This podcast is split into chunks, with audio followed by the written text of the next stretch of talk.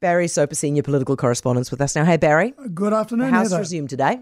Yes, it did. Um, Parliament's back for a four-week sitting term, which is the longest this year. So there will be some fairly grumpy politicians at the end of it. I think uh, it's under urgency at the moment to consider things like Three Waters being scrapped. So that'll get a, a big airing.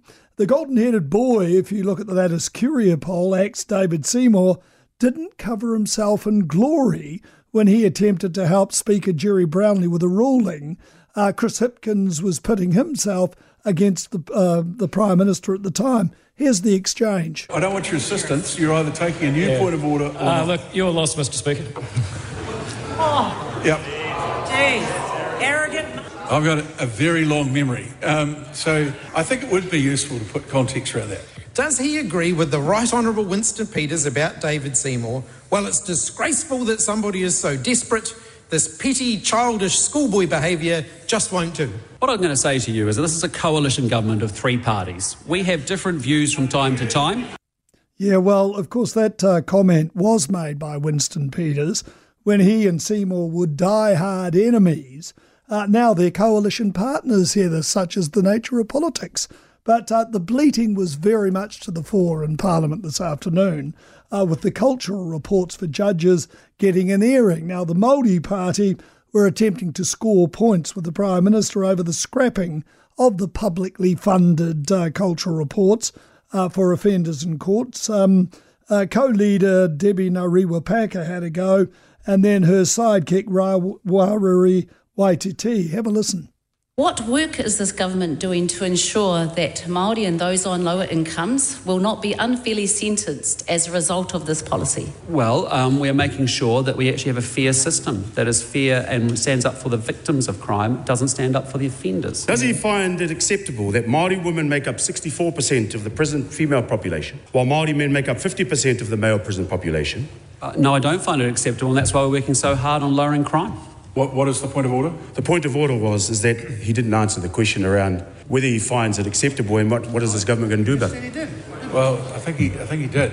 oh, that's embarrassing. Was he, no he wasn't even listening, yeah, was well, he? I don't know. He obviously wasn't listening, but um, tried to make a point, failed dismally, and uh, I think you can Shame. chalk one up. Bet that's not going on the social media site. Yeah. Um, okay, so the MOU has been signed between the government and Waikato University for the third medical school. How long before the thing is actually up and running and pumping out our doctors? Well, that's a good point, isn't it? Um, you remember this came up last year, and um, uh, Neil Quigley, the Vice Chancellor of um, uh, Waikato University, he was criticised yeah. for lobbying so hard the National Party, uh, who have had this as a policy for some considerable time. Yeah. But they never got it off the ground. Well, today an MOU, a Memorandum of Understanding, has been uh, signed by the university with the Ministry of Health.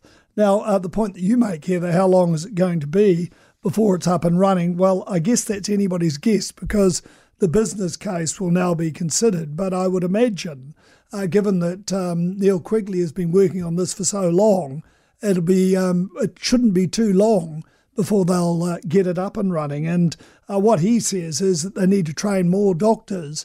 Uh, how they're going to keep them, the, keep the doctors where they want them to be, and that's essentially rural New Zealand is another matter. Maybe we'll see a bonding type system. Yeah, maybe. Barry, listen, I don't have a long time, but just explain something to me. So these dem- these requests for more funding for a new 111 system, how far did they get through the budget process with Grant Robertson before they were rebuffed? Well, they didn't, did they? That um, the well, he may not have considered it in the last budget because uh, it first came to the fore in August, which was after his budget was delivered. Right. But um, look, you know, you cited that dreadful case of a woman on the phone uh, calling 111 and uh, the man overhearing it and killing her before the cops got there. Yeah. And that, that's unsatisfactory. We live in a digital age. Yep.